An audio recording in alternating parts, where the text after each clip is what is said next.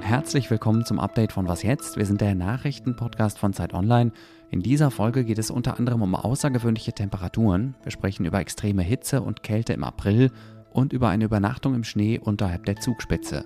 Es ist Montag, der 8. Mai. Ich heiße Moses Fendel und der Redaktionsschluss für diesen Podcast ist wie immer 16 Uhr. Haben Sie sich diesen Frühling schon geärgert, dass Sie nicht so viel draußen machen konnten, wie Sie vielleicht wollten? Es war ja in Deutschland zuletzt eher kühl und nass. Vielleicht sind Sie aber auch erleichtert, so wie ich. Denn zum ersten Mal seit Jahren habe ich zumindest das Gefühl, dass nicht zu so einem frühen Zeitpunkt im Jahr schon wieder eine Dürre droht. Wenn ich im Wald oder im Park unterwegs bin, sehe ich viel Grün. Flüsse und Seen scheinen einigermaßen gut gefüllt. Ganz anders sieht es in Südeuropa aus. In Spanien, in Teilen von Frankreich und Italien war der April deutlich wärmer als üblich. In manchen Gegenden ist sogar das Trinkwasser inzwischen knapp. Daten, die ein Team von Zeit Online aufbereitet hat, zeigen jetzt, der April war tatsächlich extrem in Europa und in anderen Teilen der Welt. Claudia Vallentin aus unserem Wissensressort. Hallo erstmal. Hallo Moses. Was genau war denn so extrem an diesem April? Ja, also Europa war mehr oder weniger zweigeteilt. So in Deutschland und Osteuropa zum Beispiel war es viel kälter als in dem Vergleichszeitraum. Das ist in dem Fall 1991 bis 2020. Und gleichzeitig war es auf der Iberischen Halbinsel, also da vor allen Dingen im Südwesten von Spanien bis nach Marokko und Algerien, war es ja irre heiß. Und da wurden halt für den April an vielen Orten Hitzerekorde gerissen. Da war es einfach im April noch nie so heiß an manchen Orten. Und woran könnte das liegen? Eine Komponente davon ist ein starkes Tiefdruckgebiet und das liegt über dem Atlantik. Und zwar genau über einem Teil des Atlantiks, der besonders kalt ist. Und wenn man sich so die Temperaturkarte ansieht, dann sieht das aus wie so ein blaues Ei irgendwo zwischen Irland und Neufundland. Und Wissenschaftler nennen das den kalten Blob. Und darüber sitzt eben dieses Tief. Und das hat in Mitteleuropa zu so einem sehr wechselhaften Wetter geführt. Auf der anderen Seite kam jetzt aber der Jetstream, der bläst von Westen nach Osten. So dieses Starkwindband ist das in der etwas höheren Atmosphäre. Und es wurde von diesem Tief abgelenkt, und zwar in Richtung Äquator und gegen den Uhrzeigersinn. Der Jetstream hatte also quasi so eine Delle. Und durch diese Delle kam dann die warme, subtropische Luft in diesen westlichen Mittelmeerraum. Und da kamen dann wiederum andere Faktoren, so wie so eine relativ starke Sonneneinstrahlung und vor allem die Trockenheit zusammen und haben einfach eine echt große Hitze am Boden erzeugt. Also eigentlich wie immer, wenn wir über Klimathemen sprechen, ein Geflecht aus verschiedenen Faktoren und alles hängt irgendwie mit allem zusammen. Warum sind die Folgen solcher Wetterlagen dramatischer als früher? Ja, also wenn wir uns zum Beispiel jetzt diese Hitze in Spanien und Marokko als Beispiel nehmen, da ist der Faktor Trockenheit echt groß, weil in den letzten Jahren, also dort herrscht ja seit Jahren Dürre und es wird ja trotzdem auch viel Wasser verbraucht, zum Beispiel für die Landwirtschaft. Im letzten Winter hat es jetzt kaum geregnet und in der Konsequenz ist dann einfach weniger Grün da. Also und die Pflanzen, die haben einen kühlenden Effekt und wenn die nicht da sind oder sie ausgetrocknet sind, dann ist es von der Hitzeentwicklung fast wie so auf einem betonierten Parkplatz. Da heizt sich die Luft über dem Boden einfach viel mehr auf. Und der Klimawandel? Inwiefern macht der solche Frühlingshitzeperioden wahrscheinlicher? Ja, also mit dem Klimawandel werden Hitzewellen ja erstmal häufiger, heißer und vermutlich auch länger, weil eben diese Wetterlagen stabiler zu werden scheinen. Und der Klimawandel, der verändert ja auch die Ozeane und die Wärmeströme und die Temperaturen des Ozeans. Und das wirkt sich halt auch auf das Wetter auf. Und da kommen wir jetzt wieder zu diesem kalten Blob, der bei dieser Hitzewelle ja eine wichtige Rolle gespielt haben könnte.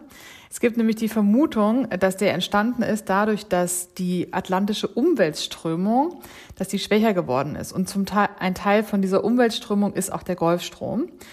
Und der Grund für diese schwächere Strömung wiederum, so ist die Annahme, ist der Klimawandel. Das heißt, der Klimawandel verstärkt oder macht diesen kalten Blob und der kalte Blob führt eben in dem Fall dazu, dass es im Frühjahr diese Hitzewellen gab. Was heißt das denn jetzt für die Zukunft? Wie gut sind wir auf solche extremen Wetterlagen vorbereitet? Ja, das ist eine hervorragende Frage und ich habe ehrlich gesagt den Eindruck, dass wir nicht so richtig gut darauf vorbereitet sind. Vielleicht kommen jetzt schon auch Dinge ins Rollen.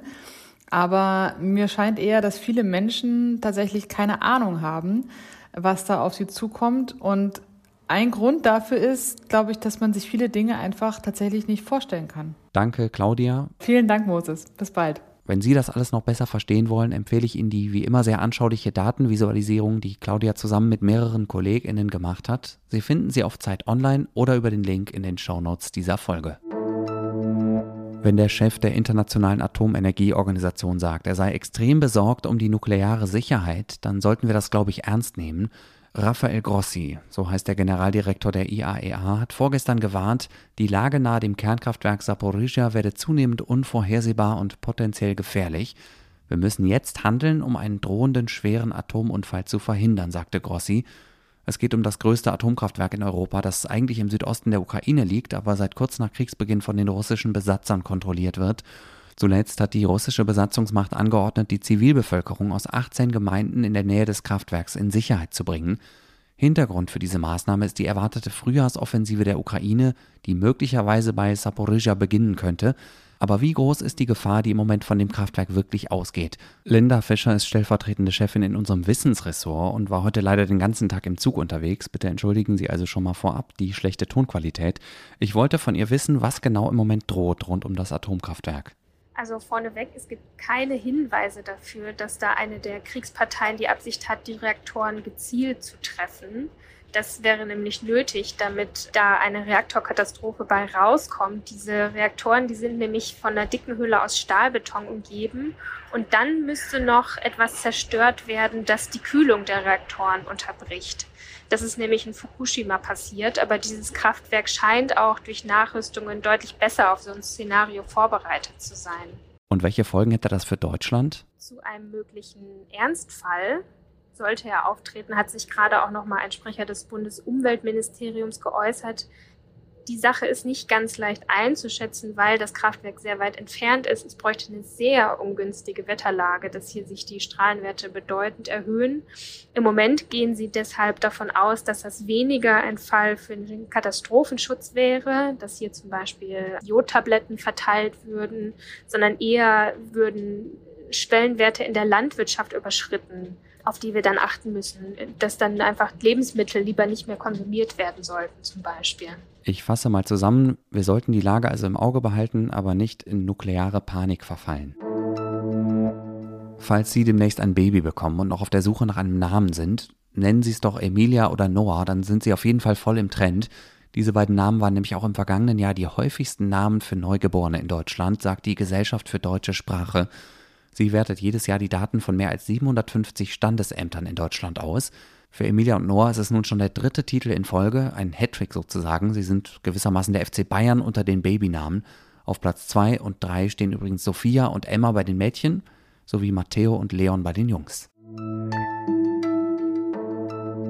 Was noch? Apropos Bayern. Am Wochenende hat ein junger Mann auf einem Schneefeld in der Nähe der Zugspitze übernachtet und diesen Selbsterfahrungstrip live gestreamt. Er hat mit dieser Aktion stundenlang Rettungskräfte beschäftigt. Die haben den Livestream nämlich genutzt, um den Gesundheitszustand des Mannes zu überwachen, weil sie seinen genauen Standort nicht wussten. Die Polizei sagt jetzt, die Sorge um seine Gesundheit sei unbegründet gewesen, denn allzu kalt könne es nicht gewesen sein. Gegen 5.30 Uhr sei er aufgewacht und irgendwann wieder abgestiegen. Trotzdem könnte die Aktion im Nachhinein noch unangenehm für den 19-Jährigen werden. Ihm droht jetzt eine Anzeige, weil er laut Polizei in einem Landschaftsschutzgebiet übernachtet hat. Und das war das Update von Was jetzt am Montag. Heute vor 78 Jahren endete ja der Zweite Weltkrieg hier in Europa mit der Kapitulation Deutschlands. Der 8. Mai als Tag der Befreiung bzw. der 9. Mai als Tag des Sieges, je nachdem, ob man nach der mitteleuropäischen oder der Moskauer Zeit lebt. Mehr dazu hören Sie hier morgen früh, dann mit Azadeh Peschman. Es geht unter anderem darum, wie der 9. Mai dieses Jahr in Russland gefeiert wird. Kritik, Lob oder Fragen zu dieser Folge bitte wie immer per Mail an wasjetzt@zeit.de. Wenn Sie diesen Podcast mögen, stimmen Sie doch ab für uns beim Deutschen Podcastpreis. Den Link finden Sie in den Shownotes. Ich bin Moses Fendel und höre jetzt auf zu reden. Schönen Abend.